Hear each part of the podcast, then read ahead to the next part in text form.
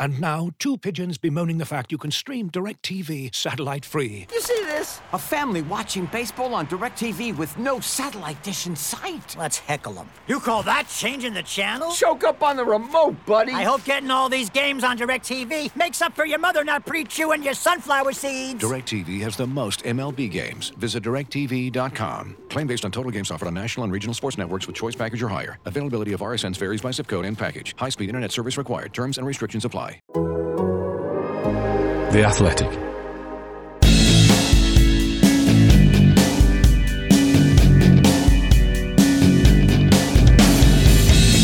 Welcome to this week's Why Always Us. This is your Manchester City podcast from The Athletic. I'm your host, David Mooney. I'm joined by The Athletic City correspondent, Sam Lee. Hi, Sam. Yeah, hello. Right now, you can subscribe to The Athletic for a special price of £3.99 a month for 6 months. That's 40% off the full price of a subscription, and you'll enjoy great analysis and in-depth features from the very best football writers around, as well as ad-free versions of all the podcasts too. So go to theathletic.com/Man City Pod to take advantage of this special 40% discount. That's theathletic.com/Man City Pod. And if you're enjoying the show, please leave us a review as well. So Sam, it had to end at some point, didn't it? The winning run. It was almost signposted that it had to happen this weekend. The week where they're playing United, who have been hot and cold all season. United had just drawn with Crystal Palace and looked terrible. City needed one more game unbeaten to break a club record. It had to be this weekend, didn't it? I suppose so. I mean, honestly, going into it, I did think City were will win. I thought they would win. I thought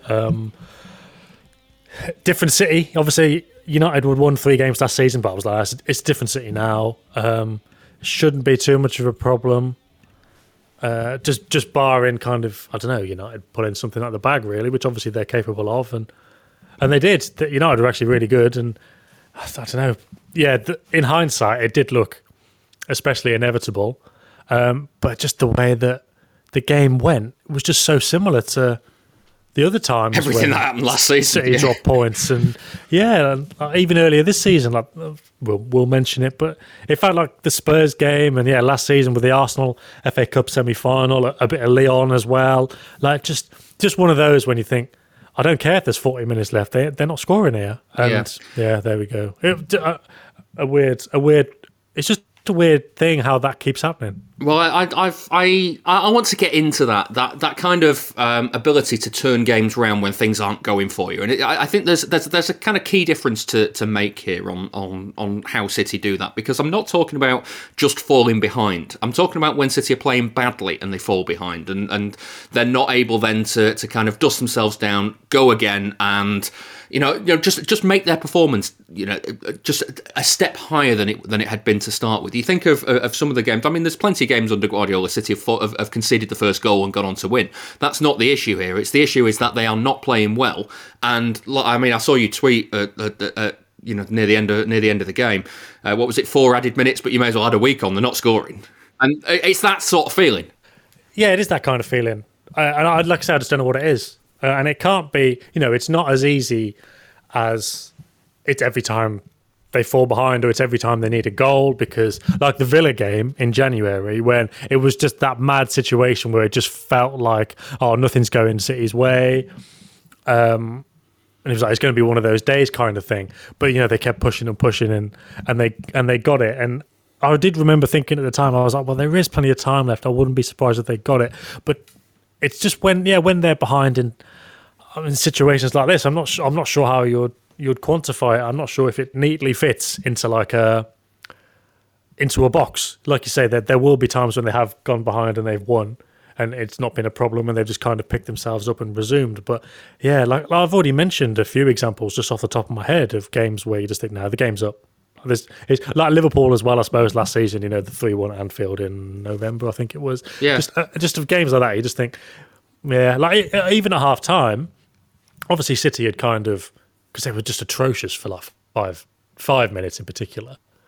And then obviously they got it back. But I was like, I'm not convinced that they're on top enough to get the next goal. And I do think United seemed quite happy. And obviously, as it turned out, United did get the second goal. And then, yeah, it was just the same old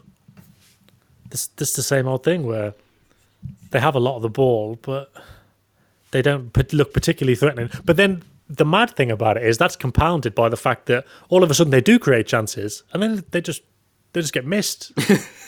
And it's yeah, I mean that's a common thing anyway. Like we talked about that even during City's winning run, and Guardiola's talked about it, and everybody knows they're not as clinical as, I don't know whether you say should be or could be or whatever. Probably should be, considering the quality, I suppose. Yeah. But what the bottom line, whether it's could or should, they're not clinical.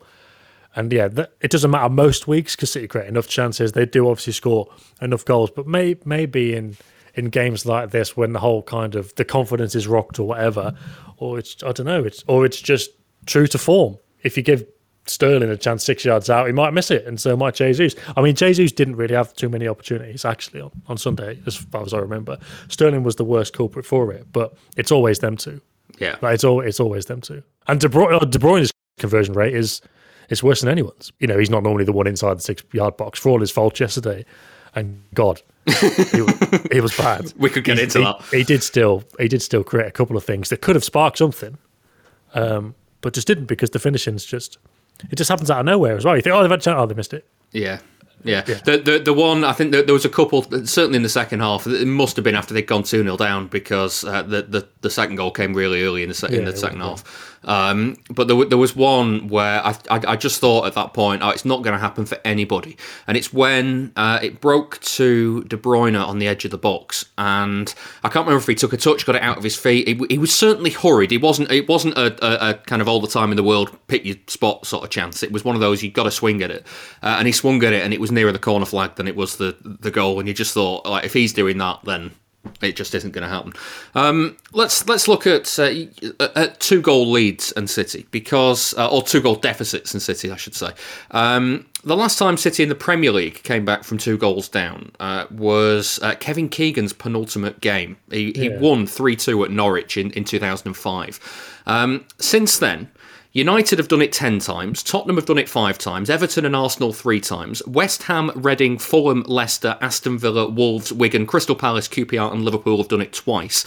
And Newcastle, Burnley, Bournemouth, Chelsea, Southampton and Watford have all done it once. There's been 47 occasions where a 2-0 lead has been turned around to be a 3-2 win.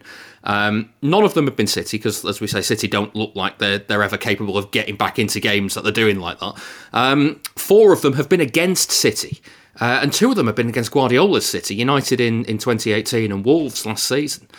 It just, like... Yeah. Even when, but this isn't to say that City can't do it, because this is only Premier League games. In all competitions, City have come down back from 2 goals down, mainly under Pellegrini. But you know, Guardiola's City did it at Swansea that time in the FA Cup, albeit a bit fortuitously. Mancini's City did it against Sporting Lisbon. They were 2-0 down at home, came back to win 3-2. Okay, it wasn't enough. They still went out on the away goals rule, and then they did it bizarrely against Pep Guardiola's Bayern Munich in 2013-14. So, this isn't a team that's incapable of doing it. It just feels so far away. As soon as that second goal goes in, it just feels so far away, doesn't it?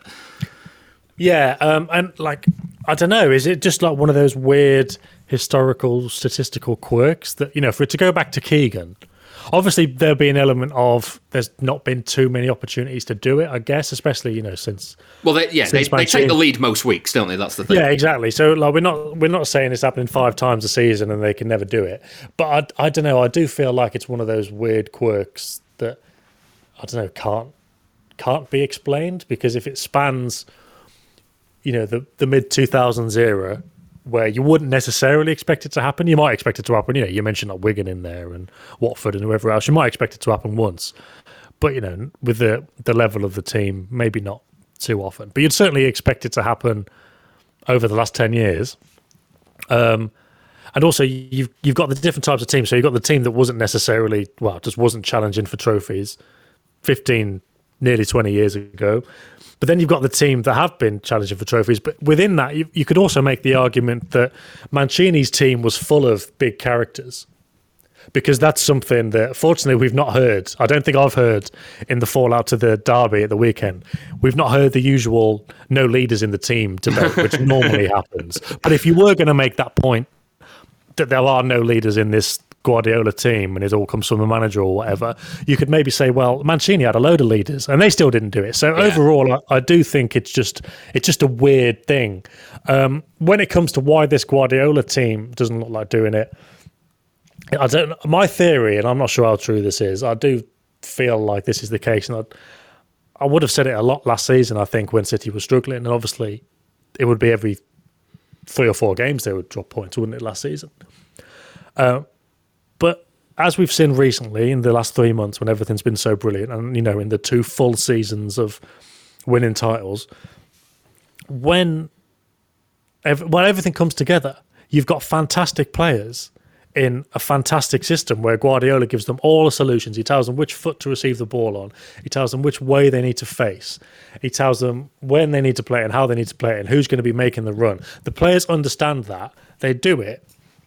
And it makes fantastic players look even better. So when there's this stuff over the weekend about, you know, City having the best squad in like the history of sport, it's like, and whenever you see the whole thing about, oh yeah, well, Guardiola had the best Barca ever, it's like, is nobody making this link?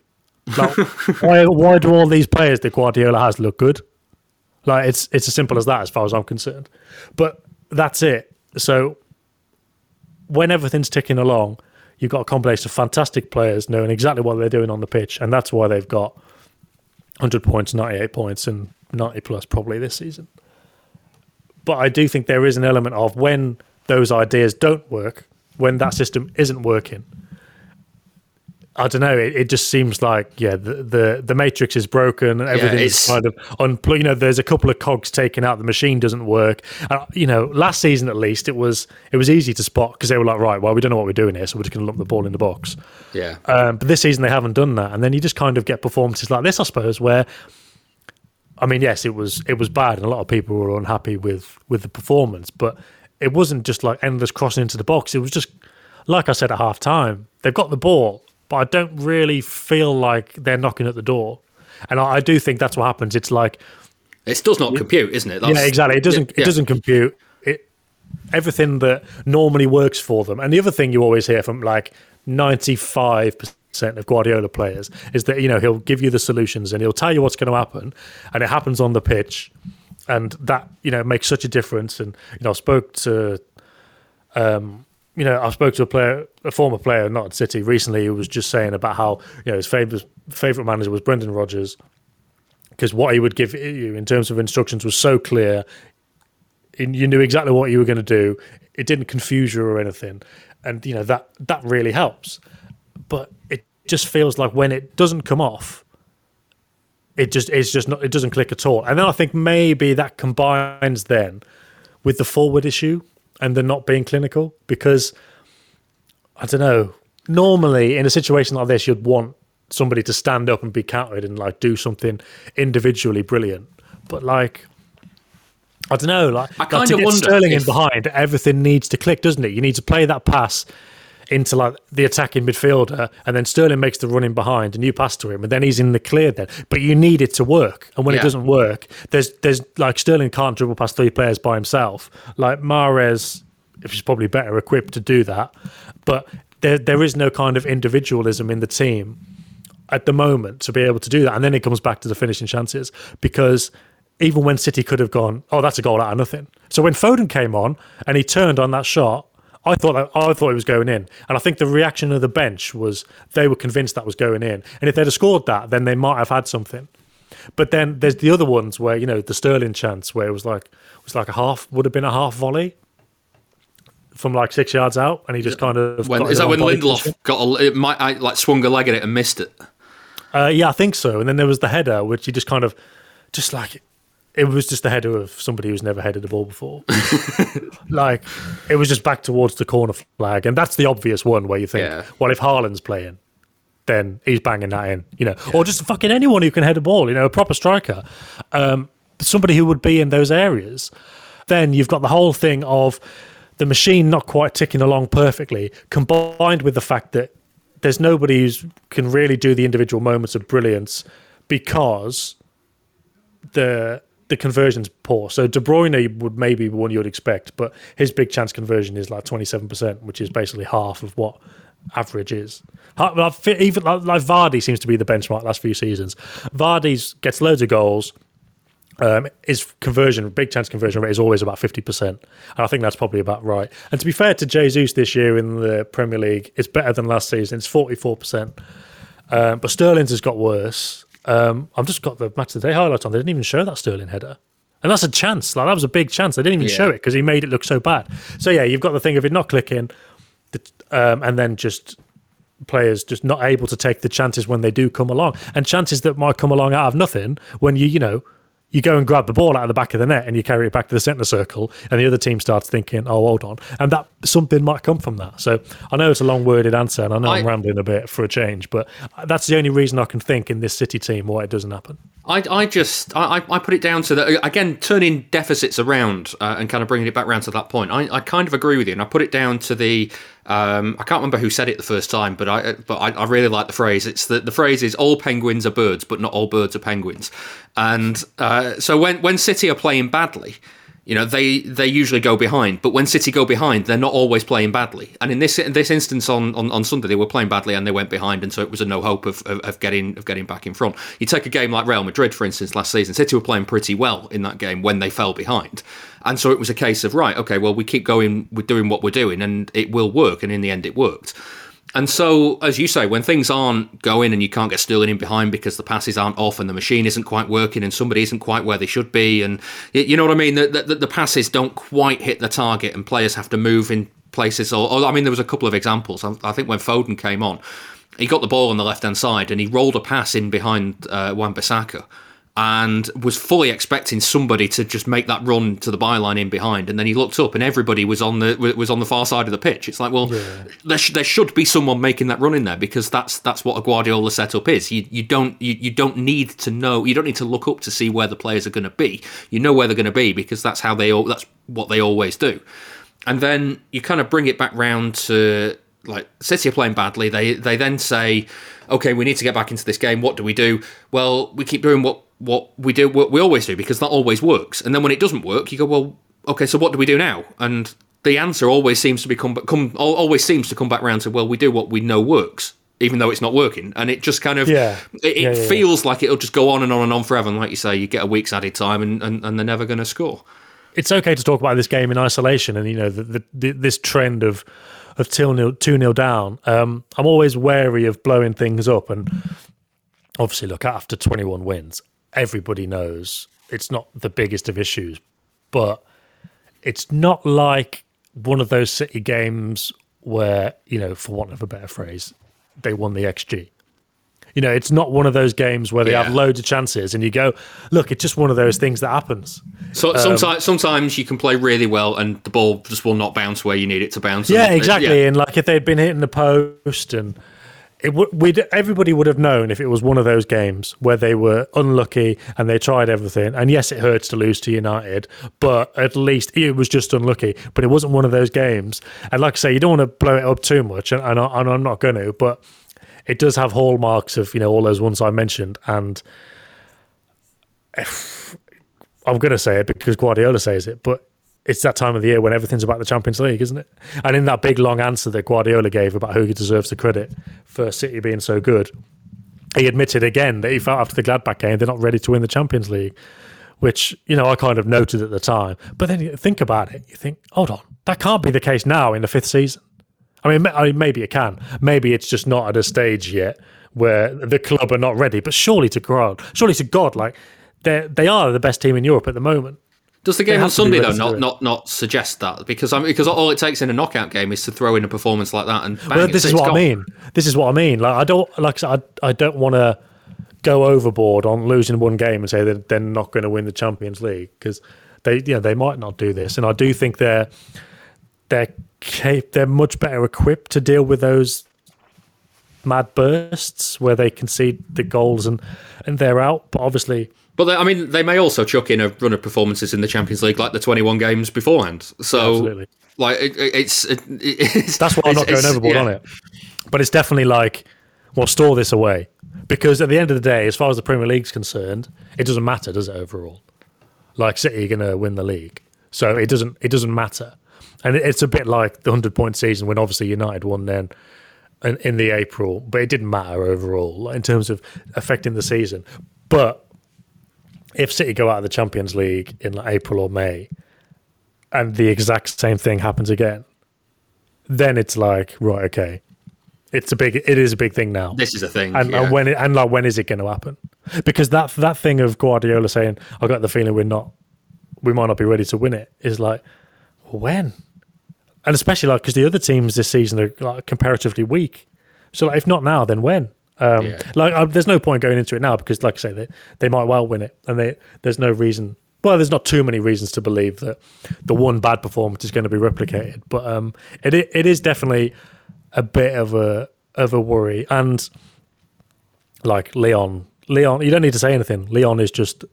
It's just one singular word. It's one singular team, but everyone knows what you mean. Everyone remembers knows the performance, the feeling, the feeling, the awful misses, particularly the Sterling one, and just the stupid goals on the counter attack. Everyone knows what that means, and I mean, I do have to say I wouldn't be surprised if it happened again, but I'm not. I'm not too worried about it now. I'm not saying it's going to happen, but I wouldn't be surprised if it did, basically. Yeah. So, but that's where we're at with it. And, City will be back to showing us how good they are very soon. And, they've got, certainly plenty of opportunities to do that. And also, some big games and interesting games over the next few weeks, tactically diverse games coming up in the next month or so, like Leicester away, Leeds at home, things like that. Obviously Gladbach, where we'll get to see the plenty of good things that they do, and we'll be back to talking about why they're so good and all this kind of stuff. But it's like when we talk about Jesus, I wrote an article about him after he scored the winner against Sheffield United, but I wanted to, and we did the podcast, but I was like, I want to write it in a way that makes sense if he's played badly or if he's played well, and you can still read it regardless of what happens. And that's basically the situation. Jesus at this stage now is basically always going to be Jesus. And I do think there's the potential for Sterling to be more clinical and get more goals. But I don't know, it does look like Sterling is going to be Sterling. And that's his thing. Victorinox, the makers of the original Swiss Army knife, have been a reliable companion for life's everyday challenges, mastering functionality, innovation, iconic design, and uncompromising quality with its products. The Victorinox Swiss Army knife provides you with all the things you don't think about until you need it. Tweezers, a screwdriver, and even a corkscrew. With the Victorinox Swiss Army knife, you can be prepared to master everyday life. You can find Victorinox Swiss Army knives at Dick's Sporting Goods. This episode is brought to you by Michelob Ultra, the official beer sponsor of the NBA. Want to get closer to the game than ever before? Michelob Ultra Courtside is giving fans the chance to win exclusive NBA prizes and experiences like official gear, courtside seats to an NBA game, and more. Head over to MichelobUltra.com/courtside to learn more. He's low-key had a bit of a bad season this season, hasn't he? It feels like he's had a step up and down in previous years. Up and down. Like, I think he had a bad patch. I can't even pin it down. But, he would have had a bad patch early in the season. But everyone did. We can't talk about how it's a new city and everything was so poor and boring or whatever you want to call it early in the season, and then say, Sterling's been... Like, they've all, 90% of the team had a poor start of the season, and it's entirely understandable because, we talked about the system not clicking in the odd game. The system wasn't really clicking. The system wasn't even the system early in the season. It was something completely different. As I've mentioned, Gundogan being much further back. There's that. But then he was coming back into it a bit. But after performances like yesterday, I don't know. It's the lack of a clinical edge, and he should never be able to take a penalty again. I know that's not relevant at the moment, but he should never be allowed near a penalty spot ever again. And again, if City are in a penalty shootout, then God help us. That's going to be mad. But anyway, if you're talking about Gundogan further back, I think the other big talking point everyone wants to talk about is De Bruyne. Is that where you were going? Well, I was going to get to that in a second, but I just wanted to bring in on the start of the season. Mike Cook on Twitter asked, Pep said when he started this run that he'd gone back to basics with wingers high and wide. So why has he gone back to the system that failed earlier in the season? Yeah. So again, sorry, Mike, I've not had the opportunity to to reply to the DMs. But I mean, it is interesting, and it's probably one of those questions now where you ask Pep after a defeat, and he'll be arsey about it and say, "Well, no, blah blah blah." But there was definitely a time, even a couple of weeks ago, when they were winning. I was like, "Well, the inverted wingers have crept back in," and as Mike says, you know, the whole Pep. The big Pep thing that he was willing to admit about the turnaround was going back to wide wingers and getting back to their principles. But there were plenty of games in that winning run where that wasn't the case. I mean, the thing, you can have inverted wingers where they're still holding the width.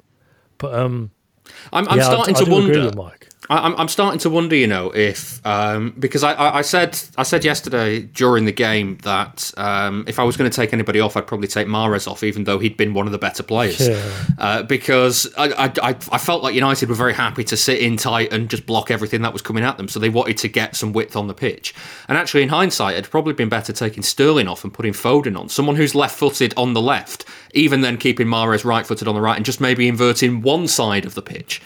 Yeah, but I don't know. I just like. I mean, we get into the whole element of Pep subs as well, though, don't we? Like, obviously, everyone's saying, because I've written about the strikers today, and a few people are saying, "Well, just bring Aguero on." It's like, well, that's not a long-term thing, obviously. But I kind of take the point. But I can't decide if it's one, Guardiola being weird with his subs, which I don't think it is actually, or Aguero just not being fully sharp. Whether you say fully fit or fully sharp. As I'm talking, I'm thinking it must be that, because as much as Guardiola can be a bit weird with his subs, and he waits, you know, he's not going to make changes at half time, is he? And he very rarely makes subs even before an hour. What he does do is like for like, and obviously we had the City quiz last week, and I think those answers will be on the app soon, so you can take the quiz even if you didn't join in. But I'll probably give one away. But the most subbed in player is Jesus, and the most subbed out is Aguero. Yeah. Because what he will do is like for like, because I don't think he wants to change the structure, which is, you know, people can argue about, because times like yesterday, like you say, maybe wants to put him on the left and put Sterling on the right or something. Yeah, but he maybe wants fresh legs and someone who's maybe on it that day or a bit sharper that day, sort of thing. Yeah, exactly. And like if Aguero's not playing well, then take him off and put Jesus on, and he might get you a goal, or vice versa. So I think that is one sub that Pep would make and does make. So I think it must be an Aguero not fully sharp thing. But people are also saying they don't think that all is well between them. But I think, I mean, I've not heard that. But also, if that was the case, I don't think Aguero would be on the bench at all. Yeah. And if he was being on the bench, I think I've said this before, if he was on the bench but not being used and he was pissed off with his treatment, I think we'd have heard about it. I think we know enough about Aguero's relationship with the media by now that if there is an issue, you'll hear about it. So I don't buy into that. I just think it's as simple as the fitness. Yeah. And I as much as Guardiola's subs are hard to explain sometimes, I do think the like for like number 9 change is one that he does do. And I think on the balance of things, he was probably thinking he's not sharp enough. But God, like. Yeah, I mean, we all know that he needs to contribute, so it's not... I saw a comment, maybe in the Q&A, saying, like, would rather have a half-fit Aguero than Jesus any day of the week, but that's not how it works, is it? As far as Guardiola's concerned. You need to do everything else. So I was about to say, just put Aguero in the box for those chances that Sterling missed once Jesus had gone off, but not how it works, is it? Because, like, if Aguero doesn't do his job outside the box, then, you know, United might get a third or whatever. That'll be how Guardiola's thinking. But, so there is that element of it. And then... yeah, De Bruyne. Well, I was going to say I was actually going to Mike's point, and then we're going to do De Bruyne. So let's get into that one now.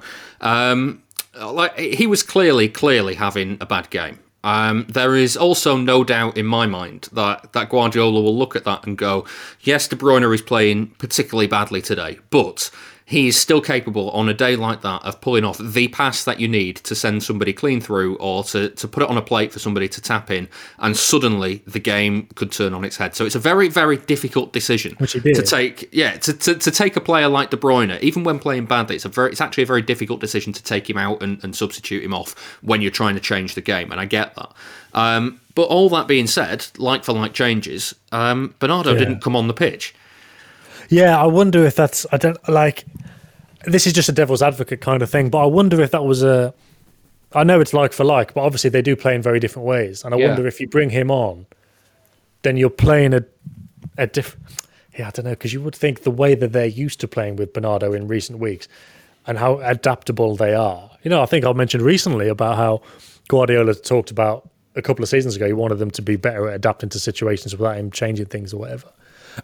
But you'd think they would be able to shift, even for half an hour, to a different style and, you know, playing just for shorthand's sake, playing Bernardo's way as opposed to De Bruyne's way. So it was a little odd. I mean, maybe, and this would maybe come down to bad management, maybe, but maybe there's an element to it of Bernardo being tired and needing a rest, and Guardiola planning to play De Bruyne in this game and giving Bernardo the 90 minutes off so he can be fit for other games. Now, people will probably be saying, well, why the hell would you do that? And yeah, maybe if that is the case, that might be bad management in hindsight, at least, because you could just say, well, you give Bernardo the rest earlier or later or whatever, and you don't plan to take him out of the team for a huge game against United. Yeah, you do it for one of the upcoming games, Southampton Wolves midweek or something. Yeah, exactly. So you could say that,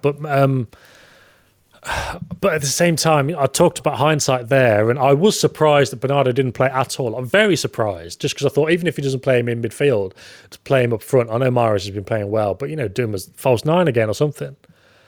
So I was surprised, but I did think, like, it's not mad to play Kevin De Bruyne in midfield. Like, I'm really surprised at the reaction to it. Like, I know Bernardo's been playing really well, but the whole point of my article the other week about the differences between the two of them is the bottom line is they still win. And I do get it, to be fair, and I think it's probably a bit more obvious now after the game, and to be fair, maybe the people who were making the point beforehand can feel vindicated now. But, yeah, maybe De Bruyne just wasn't sharp enough and fit enough, and maybe Guardiola would have known that. But also, by the same token, I mean, surely if you're thinking rationally about it, he hadn't seen a problem with De Bruyne in training. Otherwise, surely he wouldn't have... I don't know, he wouldn't have taken that risk against United, because I think he took... We said he took a risk against West Ham, because I think he was probably thinking, well, if I make all these changes, you know, 4 or 5 players coming in and need minutes, 4 or 5 going out who need a rest... We'll try and get through the game, and if not, then okay, c'est la vie. We got a big enough gap. It's fine. I don't think he would have taken a selection risk against United. I think that was the team he thought could win the game. I didn't really have a big problem with Cancelo and Zinchenko as opposed to Walker.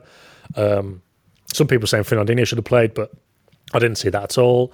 Obviously, Foden was the big element. But the points I've seen about Foden are, local lad, play him in the derby, he'll make the difference. But the obvious counter to that is, he played in the derby at Old Trafford last March, and City were awful. Yeah. Like, they're all awful. Like, you can't just chuck a local lad in and think it's going to be better. But in terms of playing Foden, he has been playing well. And I did wonder if, you know, he was being kept back for something, because when he missed the last couple of games, it was at the time when everyone else was kind of being rested and rotated. So it is a bit odd that he didn't play. But when he didn't start, I did think, well, Guardiola does trust Sterling implicitly, and he does do a lot of excellent stuff, even if his finishing is not great. Mahrez, I haven't got any complaints of starting Mahrez after how he's played recently. And the same with Jesus, really. I thought Jesus is probably the easiest one to drop. But having scored 2 the other night and done a lot of good work for the team, I didn't think it was outrageous that Foden didn't play. In my 11, I was asked for it on the Q&A, and I would have put him in, but I didn't think it was outrageous that he wasn't in. The only one I thought was a bit odd was Bernardo, but like I say, I don't think it was mad to trust De Bruyne. If it comes back round to that De Bruyne is still finding his match fitness and not sharp enough, though, why is it okay for him to be doing that and not Aguero? Yeah, I know. Well, and also that's another does not compute moment. Yes, it is, and that is true. I mean, there may be an element of Aguero having, you know, a kind of lasting damage kind of thing, rather than shake off a bit of rustiness. Maybe the more pertinent thing is there's a range of opinions in the Q&A, and they're all basically saying the same thing, but obviously some are a bit more vociferous and a bit more, we're never going to win the Champions League playing like this, and some are a bit more, well, you know, we just won 21 games, it's fine, it's not too much of a problem. But the one thing is, there was a phrase that sounds quite heavy, but it does make sense, and kind of picking players on reputation. And it does feel like there's a bit of an element to that with De Bruyne. I mean, look, maybe it's just the case that Guardiola saw everyone in training and he saw De Bruyne playing well, but like, I don't know, like on the evidence available to us, certainly, on the outside, just watching the games. Still feels like he's feeling his way back in, doesn't it? I would have to admit that even though I didn't really have a problem with going with De Bruyne because it's De Bruyne, that's probably me doing it on reputation as well, you know. Because I probably would have to admit that, yeah, Bernardo has been... You know, the team's obviously been really good with Bernardo. I maintain that it can be really good with De Bruyne, but when he's not playing well, as he has been recently, just because of, you know, coming back from injury. Yeah, go with the players that are performing and are ready. And if you need De Bruyne to play to get back into his rhythm, then, like I said about it being United, it's a big game. Just don't take that chance. I mean, Guardiola must have thought that it, you know, all things being equal, it would be fine, and you know, there's not much of a difference between De Bruyne and Bernardo, and maybe it just so happened that De Bruyne had a stinker particularly early on. But look at us, look, I honestly, how long we've been talking now, 40 minutes, and they give away a stupid penalty in the first minute. Well, I've just seen. I was gonna bring this up quickly at the end as well, because I've just seen a photograph posted on Twitter by Stefan, who has just said, "I can't help but feel that this may have been an exaggeration of the danger." And it's a photograph of Rashford, Martial just entering the City box, and there's 1, 2, 3, 4, 5, 6. Players around him, and Jesus just clipping his heels, and it's just like, yeah, I think like he doesn't need to be there. It's a perfectly they're perfectly set to deal with that. Yeah, well, he's overcompensating, isn't he? He's lost the ball early on.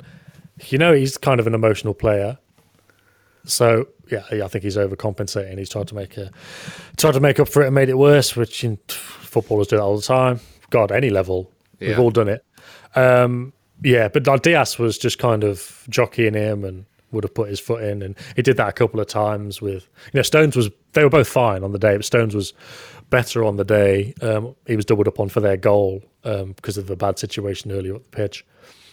So yeah, that's that. But yeah, Diaz, I think, was ready to handle it. And as you say, there is that picture of 5 or 6 players around Martial, but it was the first minute and they were thinking, God, we can't let this happen. And yeah, a bit hammed, yeah.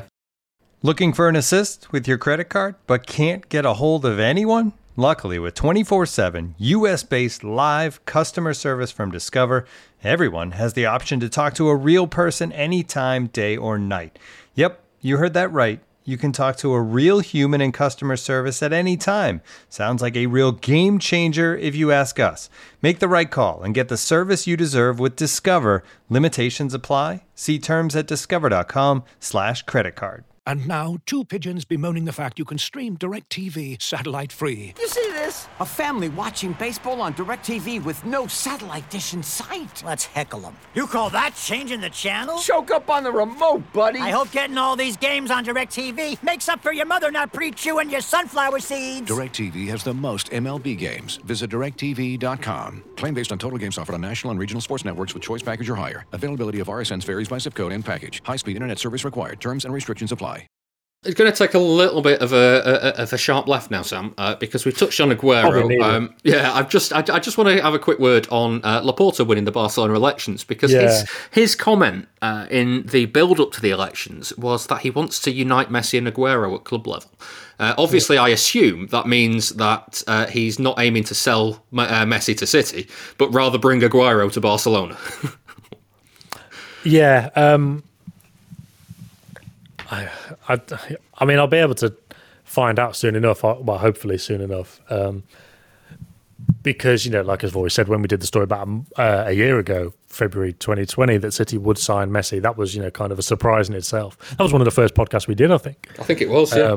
I remember being in the studio in town talking about it and saying, look... What was it, 4 days later they were banned from the Champions League?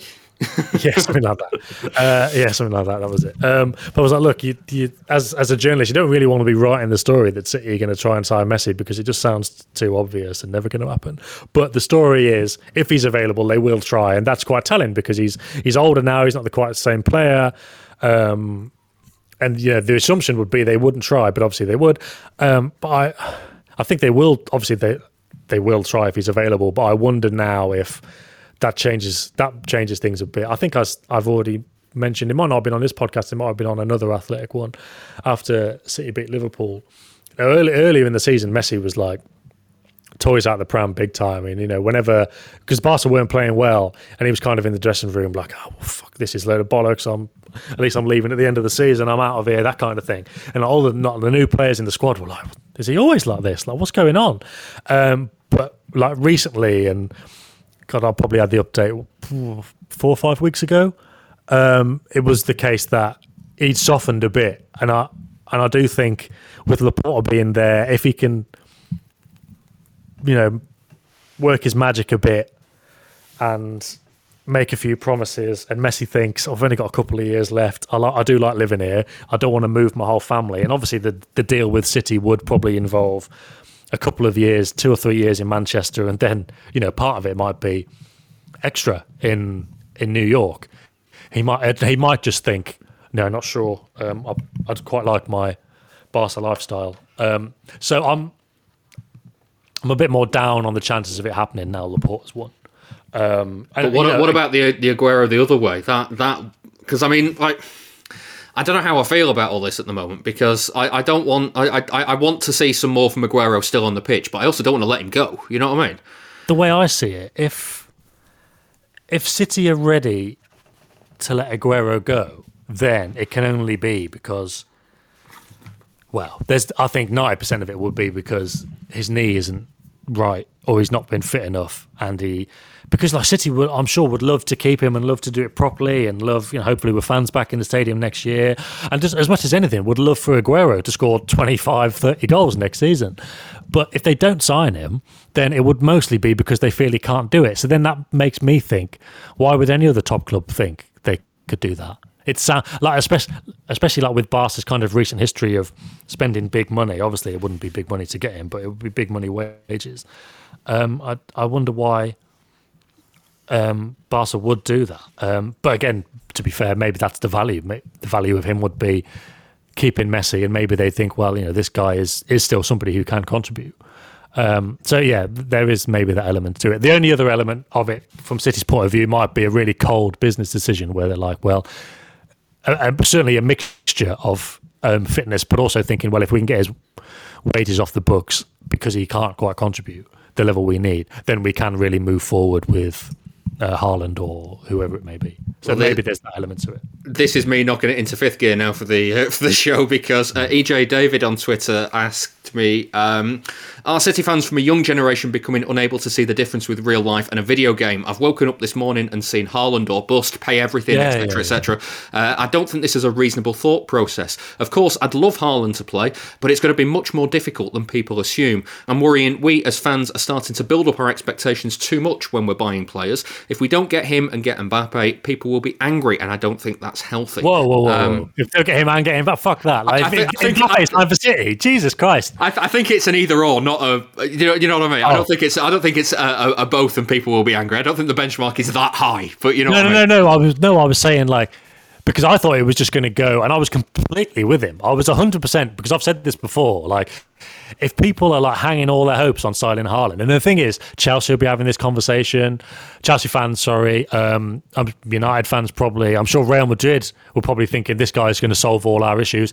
I like Bayern have strangely not been linked, but there's going to be 4 or 5 clubs basically who are probably thinking, or fans of those clubs who are thinking, Haaland's going to solve all our issues, and obviously he can't go to all those clubs, and they're going to be devastated. And let's be honest, Haaland probably has the choice, doesn't he? Yeah, I mean, that's definitely going to be the case with City fans, 100%. Like, people like Haaland or bust, and this is why I completely understand. I was completely with that comment, that if City don't sign Haaland and they sign anybody else, people will be disappointed. Like, it will be like, oh, it'll be like people like chucking themselves out of windows territory. Like, it'll be a disaster. End of days. People will be thinking it's a disaster if City don't sign Haaland, particularly if he goes to another Premier League club. But floating that idea in there that if they sign, sorry, I just want to make sure I heard this right. If they sign Mbappe instead, people will No. If they have a target like Haaland or Mbappe and don't get that target. Right, fine. Yeah, sorry. That's why my reaction was so mad. I thought it said if they sign Mbappe instead. I was like, what? No, that'll be the best. Like, it's not even the second prize. Like, between the two of them, it's fine. But yeah, I mean, Mbappe. David Ornstein was saying this morning that that's not going to happen because of the wages. We've mentioned that before, not so much with the wages specifically, but just it doesn't feel like Mbappe to City is ever going to be a thing, even though his kind of situation at PSG is the typical kind of City, you know, City entered the chat kind of situation, isn't it? You know, a great player's got 1 year left on his deal. Let's try and see what we can do here. But with Mbappe, that's just kind of just hands off, not happening. So yeah, Haaland's the main fella, so fine, I misunderstood that, but I in that case I do completely agree. Like, if City end up, I think Lukaku's getting a bit of a better reputation now. If City got him instead of Haaland, I think people would still be disappointed. If City didn't even get Lukaku as well as not getting Haaland, there would be a lot of people seriously kind of upset.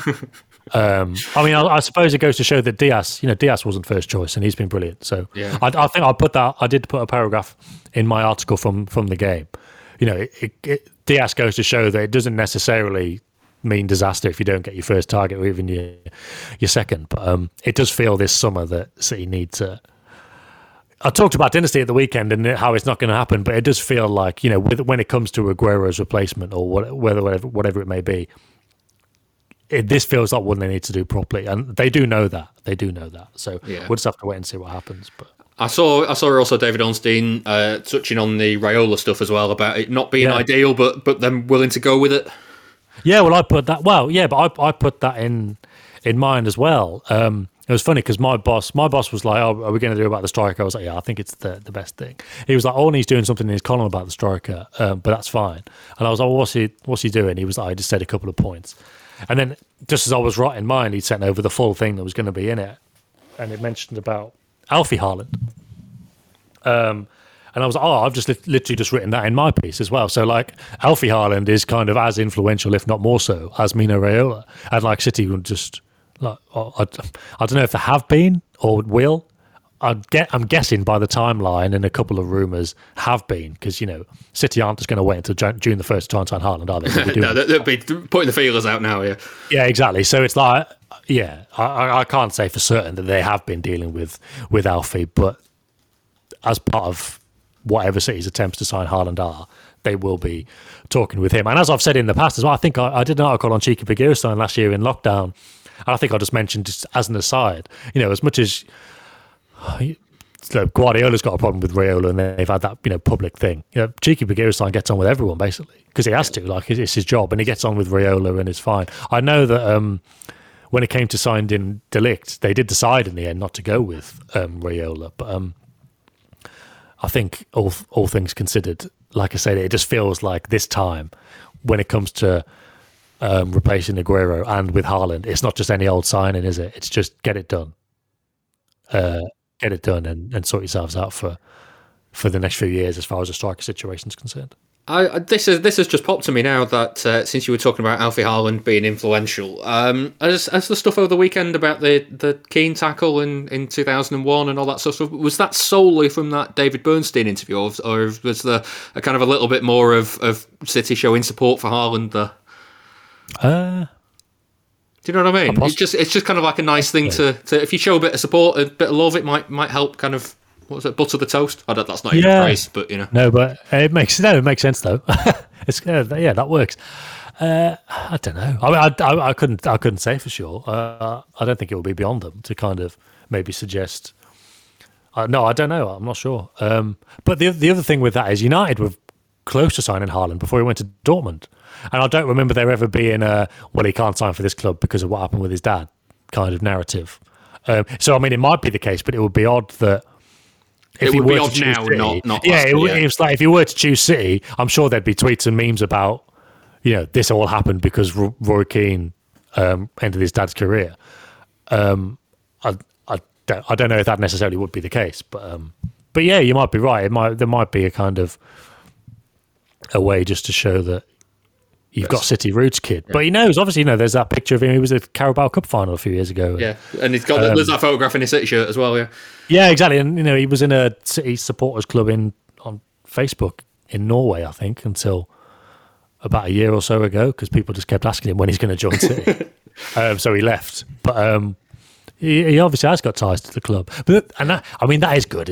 Let's not kid ourselves. Like the players want a good sporting project.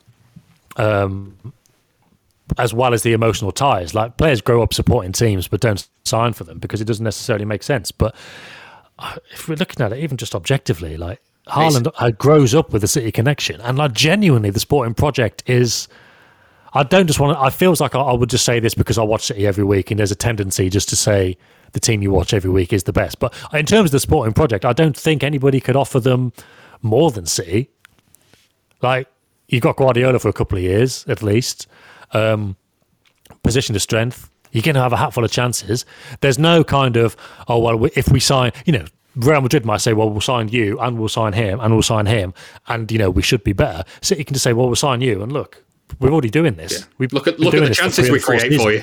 Yeah, exactly. Look, yeah, I'm sure they wouldn't do this, but they could just show him the chances that Jesus and Sterling missed and say, look what you'll be getting. And they don't need to say, we'll buy him, and we'll buy him, and we'll buy him. They'll just say, well, you just come and join, and it's all set up for you. So, yeah, City have got a good chance, but you never know. Like, and also, they don't often get their first targets, do they, City? So we'll have to see what happens. And like, I know this has been a bit of a weird podcast talking about all the, why aren't they good at this, and why aren't they good at that, and what can they do to sort it out? But I'm sure next week we'll be talking about probably Bernardo Silva in midfield again, and whatever else, Gundogan scoring, whatever it may be. So back to winning ways. Yeah, exactly. Plenty of the season to go, and like I said last week, I know like it's a different vibe now, but just like enjoy it. It's a good time, innit? So. Yeah. Well, that brings us to an end for this week's Wire Whistles. I'm David Mooney. Thanks as ever to Sam Lee. Yeah. Cheers, mate. You can sign up for The Athletic right now for £3.99 a month for 6 months. That's 40% off. Just use the code MANCITYPOD. The Athletic. As you've probably heard by now, we've teamed up with BetMGM this season. We'll be using BetMGM lines to make all of our picks, and we'll have special offers for our listeners each week. If you haven't signed up for BetMGM yet, use bonus code The Athletic, and you'll get a 1-year subscription to The Athletic, plus up to a $1,500 first bet offer on your first wager with BetMGM. Here's how it works. Download the BetMGM app and sign up using bonus code The Athletic. Make your first deposit of at least $10, place your first bet on any game, and claim your voucher for a 1-year subscription to The Athletic. See BetMGM.com for terms. U.S. promotional offers not available in D.C., Mississippi, New York, Nevada, Ontario, or Puerto Rico. Gambling problem? Call 1-800-GAMBLER. Available in the U.S. Call 877-8-HOPE-NY or text HOPE-NY 467-369 in New York. Call 1-800-NEXT-STEP in Arizona. 1-800-327-5050 in Massachusetts. 1-800-BETS-OFF in Iowa. 1-800-270-7117 for confidential help in Michigan. 1-800-981-0023 in Puerto Rico. First bet offer for new customers only in partnership with Kansas Crossing Casino and Hotel. Don't forget, if you haven't signed up for BetMGM yet, use bonus code The Athletic, and you'll get a 1-year subscription to The Athletic, plus up to a $1,500 first bet offer on your first wager.